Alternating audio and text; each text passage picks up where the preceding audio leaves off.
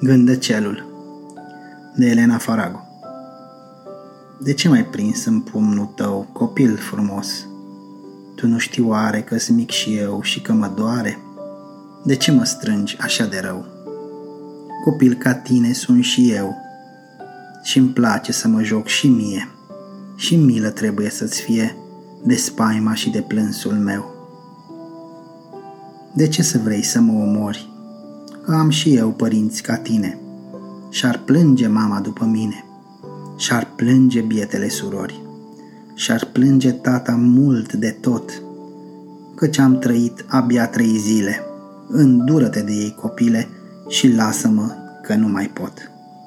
Așa plângea un gândăcel, în pumnul cel strângea să-l rupă, și l-a deschis copilul după ce n-a mai fost nimic de el a încercat să-l mai învie, suflându-i aripile în vânt, dar a căzut în țărnă frânt și a înțepenit pentru vecie. Scârbi de fapta ta cea rea, degeaba plânge acum copile, ci du-te în casa acum și zile părinților isprava ta.